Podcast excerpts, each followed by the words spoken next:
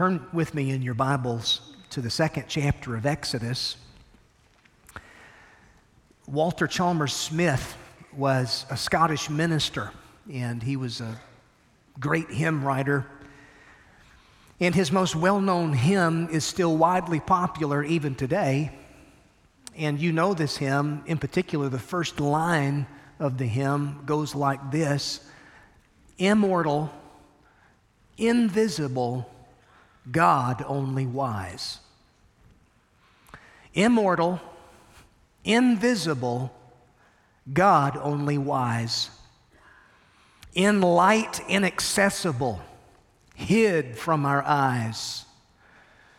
Most blessed, most glorious, the Ancient of Days, Almighty, victorious, thy great name we praise. Now, I love that first line immortal, invisible, God only wise. How true it is often throughout life, we wonder where God is in the difficult seasons. When the bottom seems to fall out of life, when circumstances are less than stellar. God may indeed be silent in those moments, but we know that God is always at work.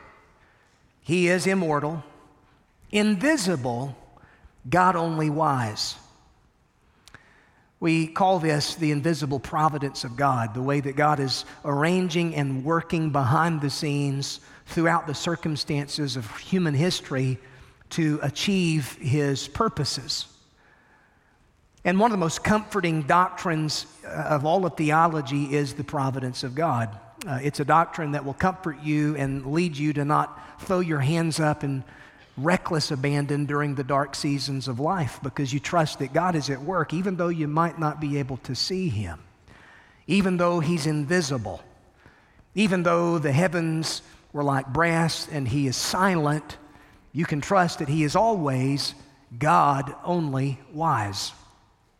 The providence of God. That word providence in English comes from a Latin word, provideo, which really is a combination of a couple of words in Latin. Uh, pro meaning before, video, we get the word video from. Video is to see or to watch.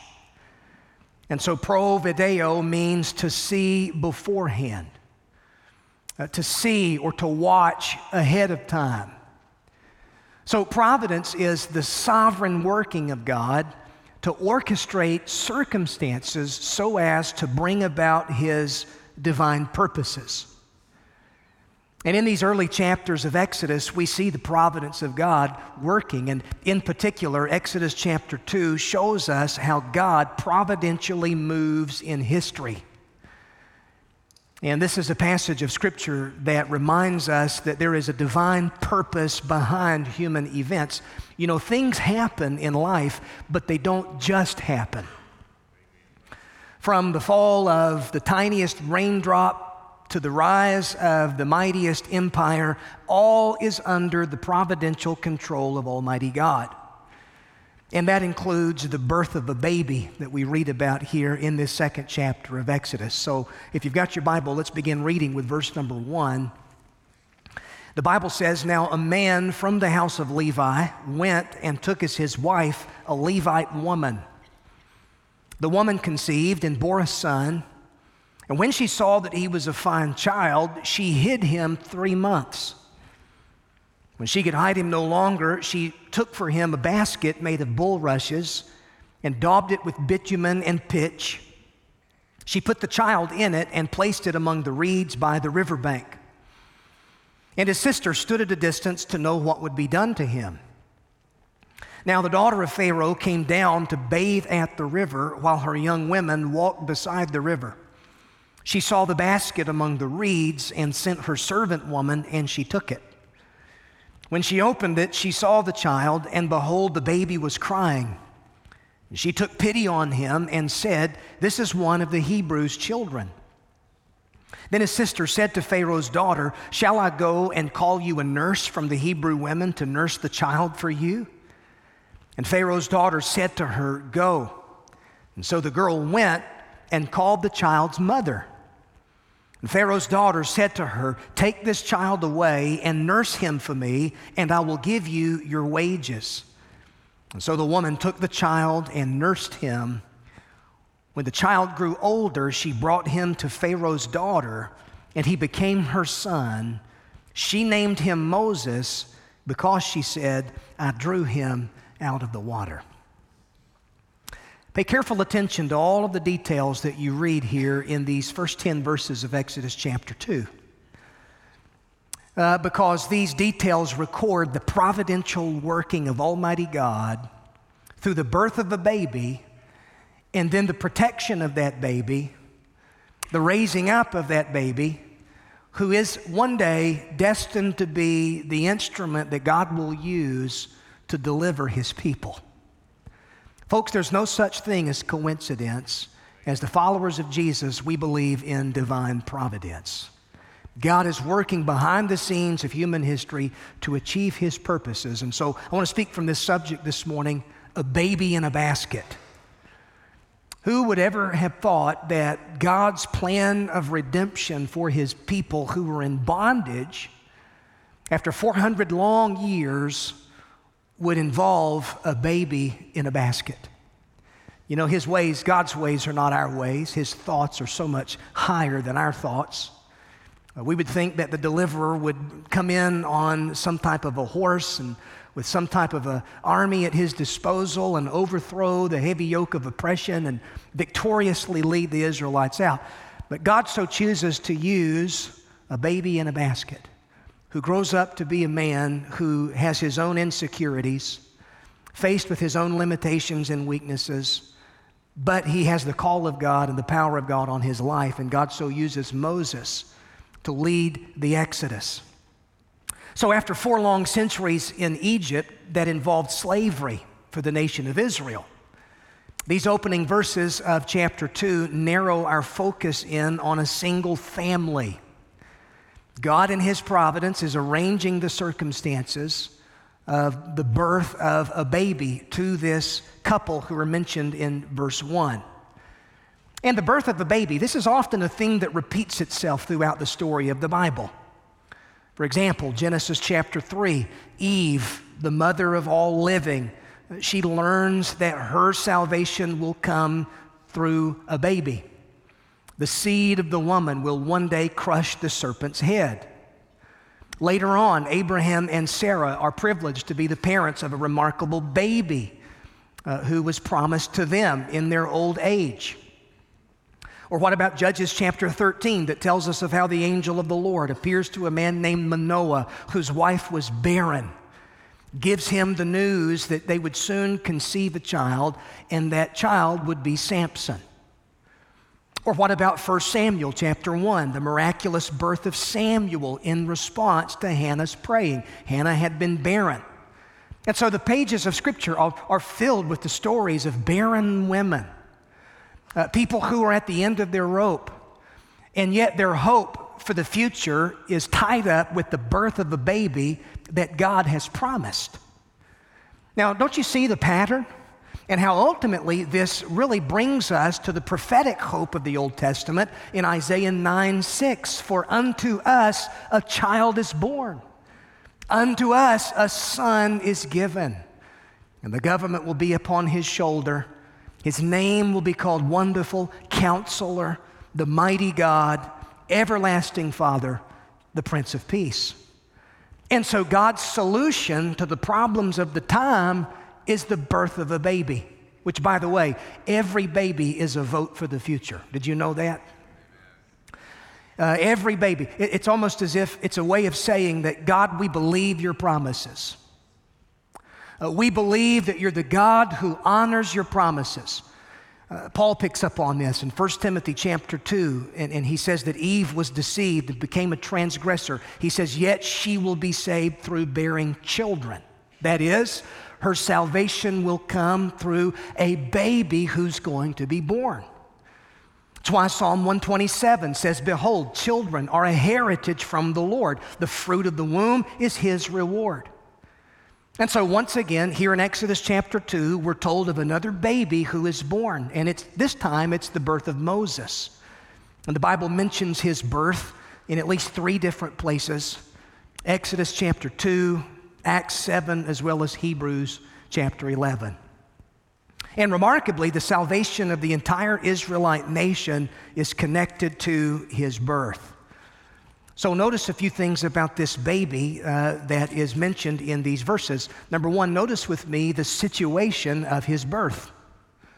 What were the circumstances surrounding uh, the day in which Moses is born? Well, they were less than stellar circumstances, I can tell you that. The world into which baby Moses was born was a cruel world, a cold and calloused world. Uh, F.B. Meyer described the difficulties faced by Moses and said that he was born to an alien race in a foreign land where they were oppressed and enslaved. Born at a time of unusual trouble, yet he was the child of believing parents. So, from a human perspective, from man's point of view, Moses was born at the worst possible time. You say, what do you mean by that? Well, if you go back to chapter 1, pay close attention to what's been going on there in Egypt where the Israelites have been for 400 years. Remember, verse 8 says that there was a Pharaoh who stepped onto the scene who did not know Joseph. That is, he had no regard for Joseph, the people of Joseph, had no regard for the history uh, where Joseph had provided both for his own family, the household of Jacob, as well as all of Egypt. This new Pharaoh arrives on the scene and he immediately sees the growing Israelite nation as a threat to his own power. And so he ramps up his propaganda machine, convinces his own nation that these Israelites are a threat, and he subjugates them. He forces them into slavery. And so Israel is now in bondage there in Egypt, and yet, despite that, verse 12 of the first chapter says, The more that they were oppressed, the more they multiplied. That is, the more that they were harassed, the more they spread abroad. So, when plan A fails, Pharaoh turns to plan B. What was plan B? Well, he secretly calls to himself the Hebrew midwives. Their names are Shiphrah and Puah. And he basically tells them here's what I want you to do. Uh, when, when you're there uh, and, and the Hebrew women are giving birth, if it's a little girl that's born, let her live. If it's a son who's born, snuff him out the moment that he makes his entry into the world. So he hatches this plan of secret murder. Kill the little baby boys, and, and we'll be able to deal with this Israelite problem. Well, Shiphrah and Puah, these are godly midwives. They fear God more than they feared the king, and so they, they they commit what is known as the first act of civil disobedience in redemptive history. They obey God. God blesses them. As a result, gives them families of their own, and, and the people of God continue to multiply and grow very strong. Now, look at the last verse there in uh, chapter 1. When plan A doesn't work and plan B doesn't work, Pharaoh turns to a third option uh, Pharaoh commanded all his people. And so here he's open with his intentions. He issues a decree Every son that's born to the Hebrews you shall cast into the Nile, but you shall let every daughter live. So now his hostility is open and known to all, and so he issues this official edict that every son born to Hebrew women was to be cast into the Nile River. So that's the situation uh, in which Moses is born. You get into the second chapter, and here you have this couple of the house of Levi who, in the midst of those dark days, they come together, they have children. The woman conceives, and she bears a son, which means that Moses is born under a sentence of death. So the way is not easy for baby Moses. No sooner as he's here in this world, there's a death warrant. There's a decree that he needs to be put to death. That's the situation uh, in which Moses and his family find themselves. But thank God for this godly couple. Now, we're not mentioned, their, their names are not mentioned here in this second chapter. We'll later discover on into chapter 6 that the man's name is Amram Uh, his wife, her name is Jochebed. And evidently, these were a couple, this was a man and a woman who had great faith in the God of Israel. You say, How do you know that? Well, you consider the meaning of their names. Evidently, there was a legacy of faith that was passed down from one generation to the next. Amram's name means exalted people. The idea is whoever named him had the hope uh, that God had given to Abraham all of those centuries before, that God would make them into a special great nation. Jochebed, her name means the honor of Jehovah. So, based upon the meaning of their names, here you have a family. We can gather that this is a family that believed the promises of God. By the way, aren't you grateful that there are people who believe in the promises of God even in dark times?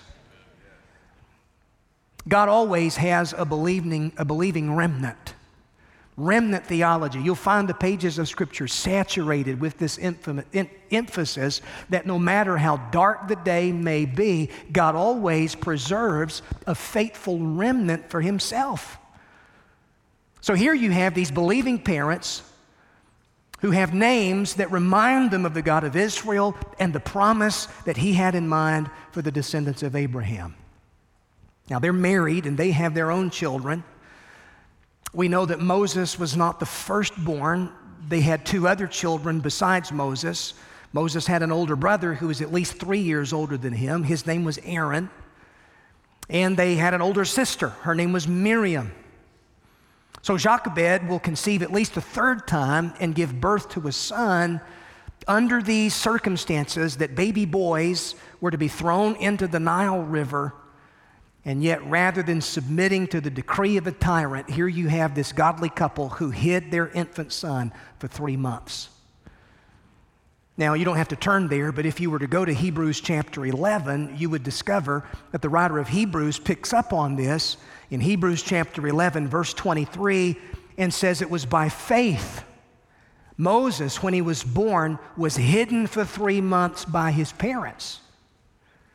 So the idea is here you have this godly couple in Amram and Jochebed who, in faith, believed the promise of the God of Israel, and rather than go along with the edict of the king of Egypt, they determined that they're going to hide their infant son, and they're able to do it for about three months.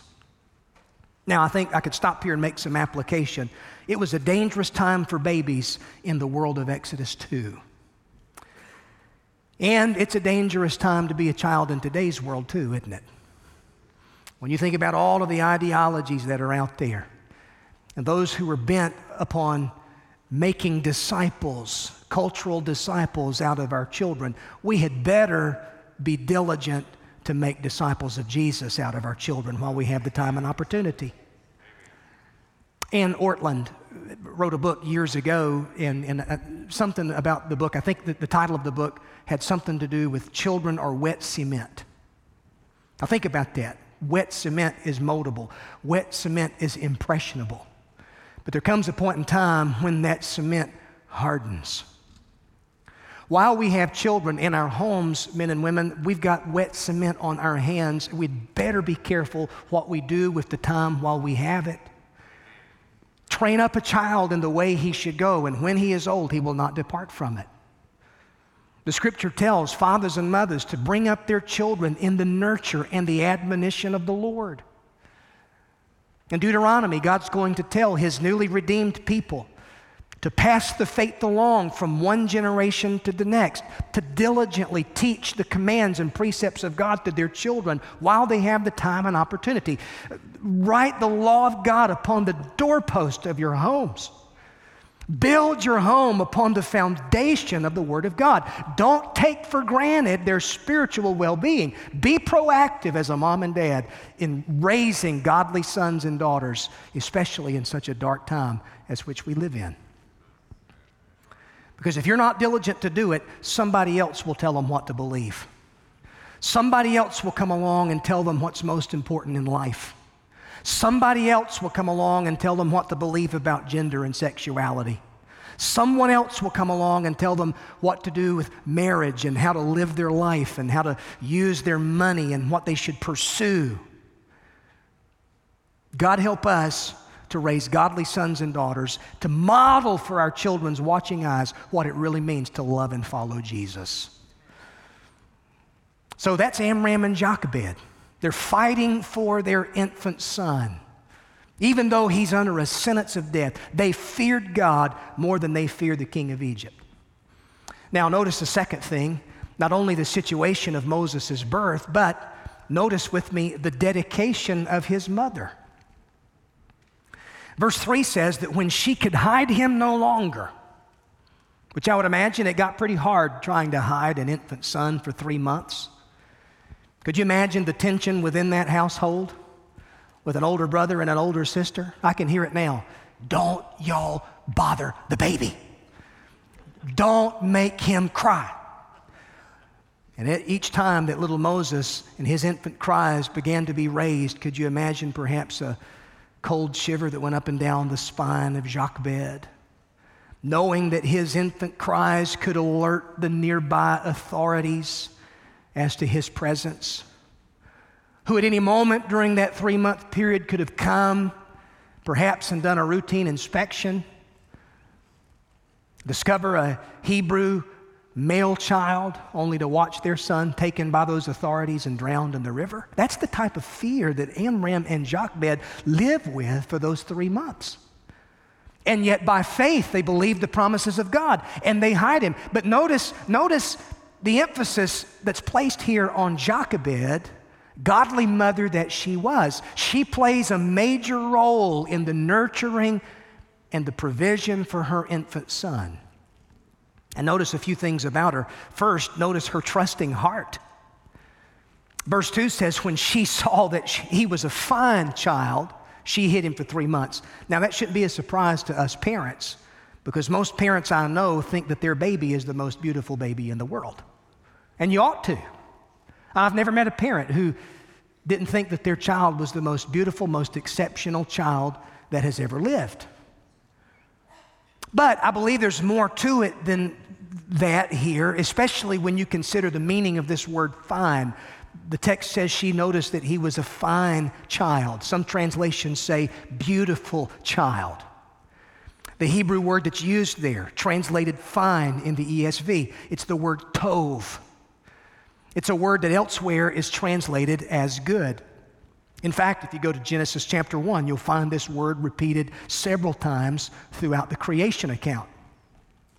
On each day of creation, God creates, He looks at that which He creates and sees that it is good. You get to verse 31 in Genesis 1, God looks at all of His creation and He declares that it was very tov, very good. So that word tov there uh, implies this sense of divine purpose a sense of good purpose, that which comes from the creative hand of God. So, Jochebed, she's looking at her infant son and she sees that he is very tov, which means that it would seem that there's something special about him. And again, the writer of Hebrews shed some light on this in Hebrews 11, verse 23. By faith, Moses, when he was born, was hidden for three months by his parents because they saw the child was beautiful. I like how the NIV translates that. By faith, his parents hid him for three months after he was born because they saw he was no ordinary child. So the idea is it could be that God had impressed upon Jochebed's heart the significance of Moses' life. Maybe God revealed to her in the depths of her soul that this tiny infant of hers somehow had a very special destiny. Now, obviously, she didn't know all of the details. She didn't understand the full extent to which he would one day be used of God as an instrument, but it's abundantly clear that Jochebed, she's a woman of faith in the God of Israel. She has a trusting heart. And then notice something else about her. Notice she has tender hands. Pay close attention to how the hands of this woman of faith went to work. She believed God, but she was not content to just sit by and wait for Pharaoh's soldiers to come take her little infant son. No, she's a woman of faith who has a plan. In fact, it's a very creative plan, it's a well thought out plan. The time eventually came when Moses' infant cries would no longer be kept secret. And so, with tender, resourceful hands, she goes to work. And verse 3 says that she took for him a basket made of bulrushes and she daubed it with pitch.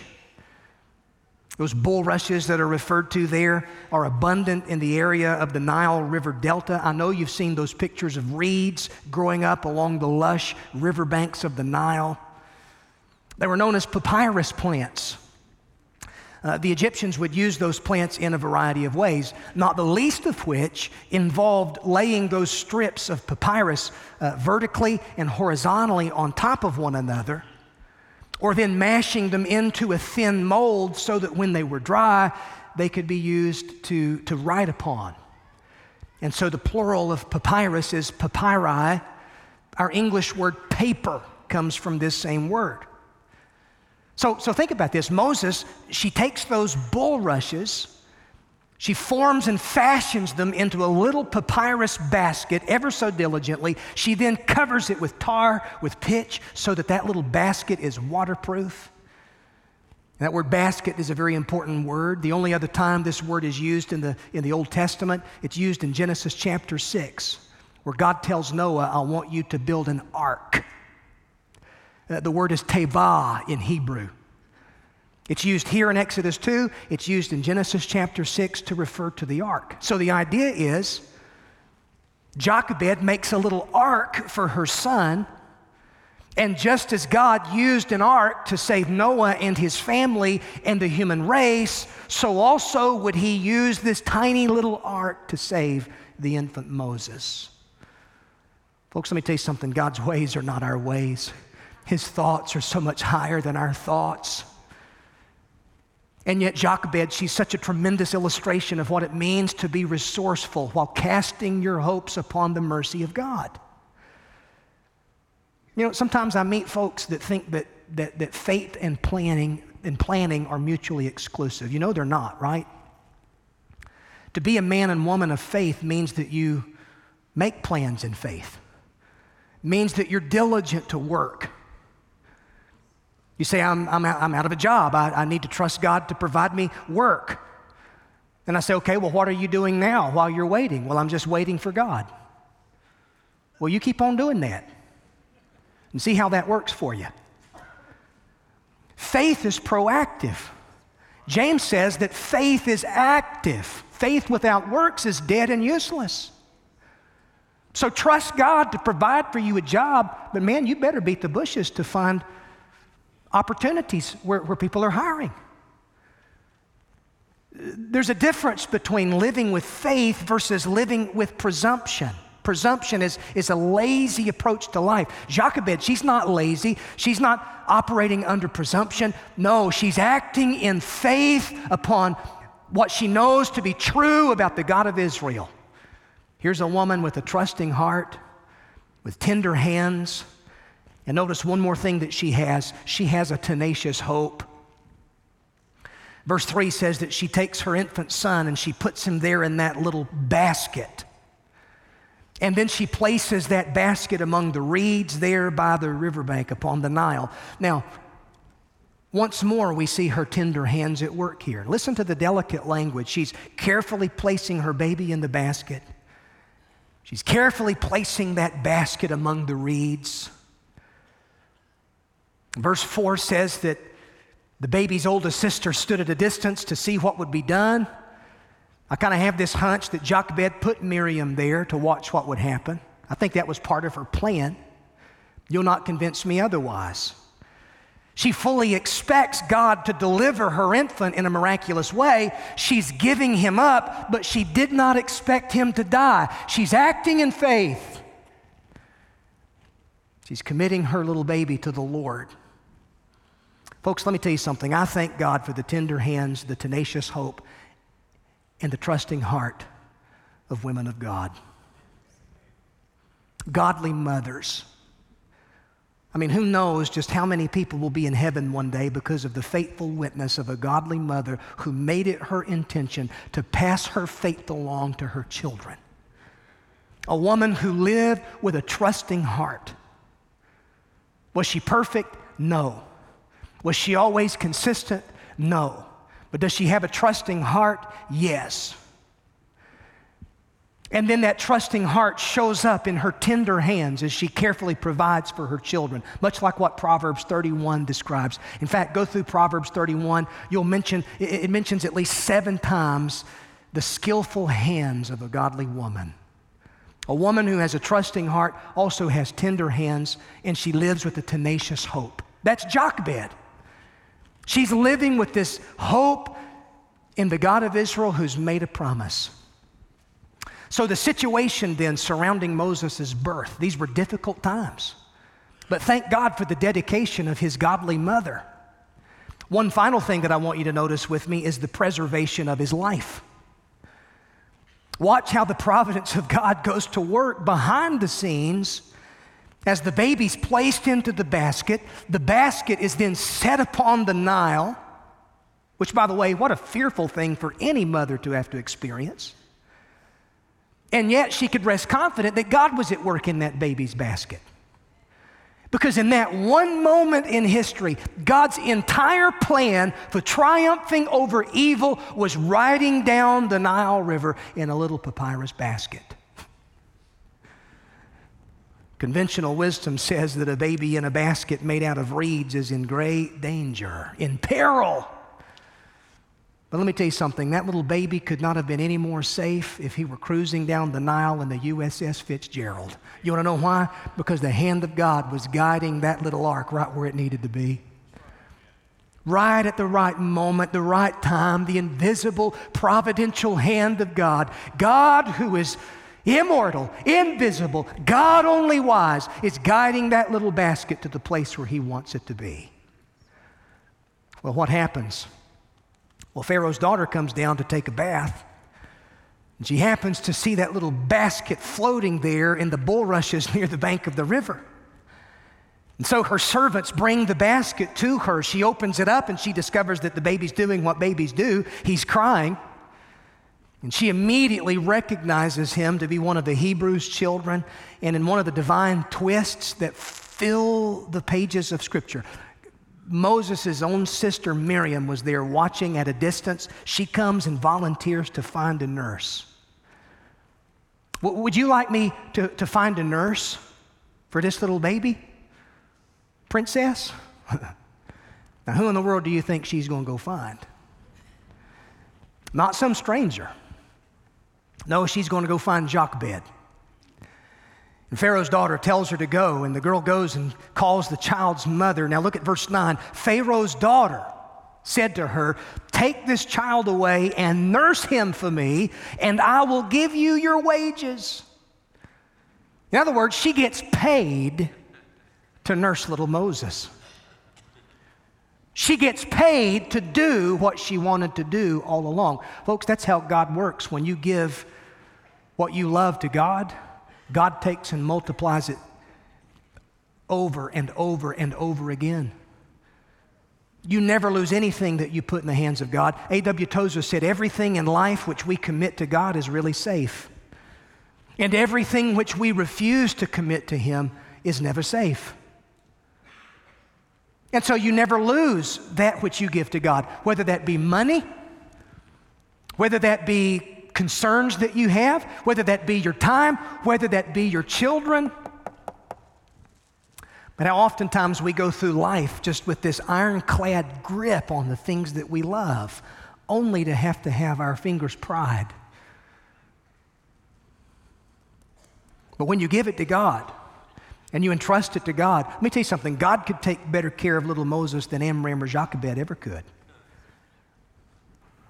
The invisible hand of providence is at work in every detail of the story.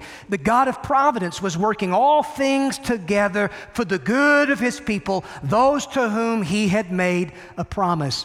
And you think about the what ifs in the story, right? You know, we love to live in the what if realm, don't we? Let's just be honest with each other. What if the soldiers found the baby? What if the wrong person came along? What if Pharaoh's daughter came a day early or an hour later? What if she didn't notice the basket? Or what if when she opened it, she felt no pity? What if she had the same mentality that her cruel, hard hearted father had? You can come up with a dozen more what ifs and various scenarios, but the fact of the matter is there are no what ifs in life with Almighty God. Every detail was under the providential control of God, from Pharaoh's decree to the baby's beauty to Jochebed's plan to the river's current to the baby's cry, the daughter's compassion. All of it was in the hands of God, who's orchestrating these circumstances to achieve his own purposes and to eventually bring about the salvation of his own people. Now, the time would come when Jochebed would have to give up her son again, but not before she had made an investment in his little life. Because verse 10 says that when the child grew older, she brought him to Pharaoh's daughter. He became her son. She names him Moses because she says, I drew him out of the water. That's what the name Moses means one who is drawn out. And what a prophetic name it is a picture of what this infant was born to do. Born to be used as an instrument of God to draw his people out of their bondage in Egypt. And it was all woven together by the Lord. Nothing by chance, nothing by coincidence, but all by divine providence. Now, let me ask you this question. If God can so take care of a baby in a basket, and providentially orchestrate the circumstances of life involving the most powerful man in the land at the time to the lowliest servant girl at the time. Do you not think that God can take care of the circumstances in your life too? How might He be arranging the circumstances of your life, working behind the scenes to bring you where you currently are? It's not by accident, it's not by coincidence. You didn't just stumble in these doors by coincidence this morning. No, you're here by providence. If you don't know Jesus, you're here by providence. What's keeping you from committing your way to Christ? Placing your faith and your trust in Jesus Christ. Let me tell you something. This is just but a picture of what God is going to do in the future when He's going to arrange the circumstances uh, in the Roman Empire through the decree of a Caesar to so prepare the world for the birth of his own son. Here we have a baby in a basket. There it's in Luke 2, it's a baby in Bethlehem. And then thereafter, 30 years, 33 years later, he's going to be a lamb upon a cross. This is how God saves the world. It's not by human cleverness. It's not by my ingenuity. It's not by human strength. It's by the providential hand of Almighty God that's always, always, always at work. Amen. What do you need to trust Him for in your life this morning? What do you need to commit to Him this morning? Hmm? What might you need to take and prepare and place in a little ark of grace and give to God this morning? Is it a wayward son or a daughter? Is it a health concern? Is it something on your mind that just is keeping you up at night? It's an issue. Listen, God is always working, men and women, behind the scenes of life. Trust in His providence. Would you stand with me for prayer this morning?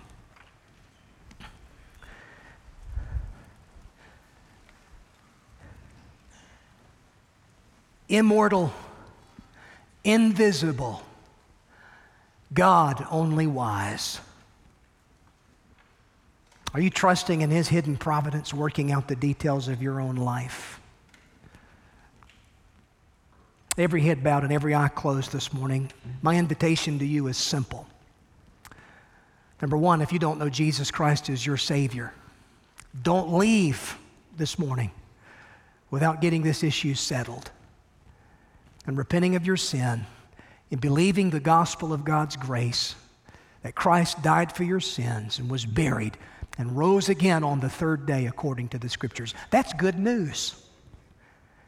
And it doesn't matter who you are, what background you come from, how you've lived your life up until this point, none of that matters. You're in bondage to sin a sentence of death over your life. Listen, God has providentially worked in history to save you. Trust in Him. Believe the gospel of His grace and be saved. Maybe you need to come this morning and you just need to find a place here and pray and say, Lord, I'm committing this circumstance to your hands, whatever it may be, trusting your providential working, even though I can't see your hand, even though I don't know what you're up to. Lord, I'm believing your promise nonetheless. Maybe you've been visiting our church for some time and you believe this is the church that God wants you to be a part of, you, perhaps your family, and you'd like to join. Can I just encourage you to come talk to one of our pastors this morning? On either side of the platform here, you come, we'd love to tell you how you can become a church member. Maybe you need to be baptized. I invite you to come this morning. Lord, thank you for your providential working behind the scenes in human history and in our own individual lives. Lord, no matter how dark the time may be or difficult the circumstance, Lord, we trust in your grace. We believe the promise of Romans 8:28, for we know that all things work together for the good of them that love God and to those who are the called according to his purpose. In Jesus' name we pray. Amen.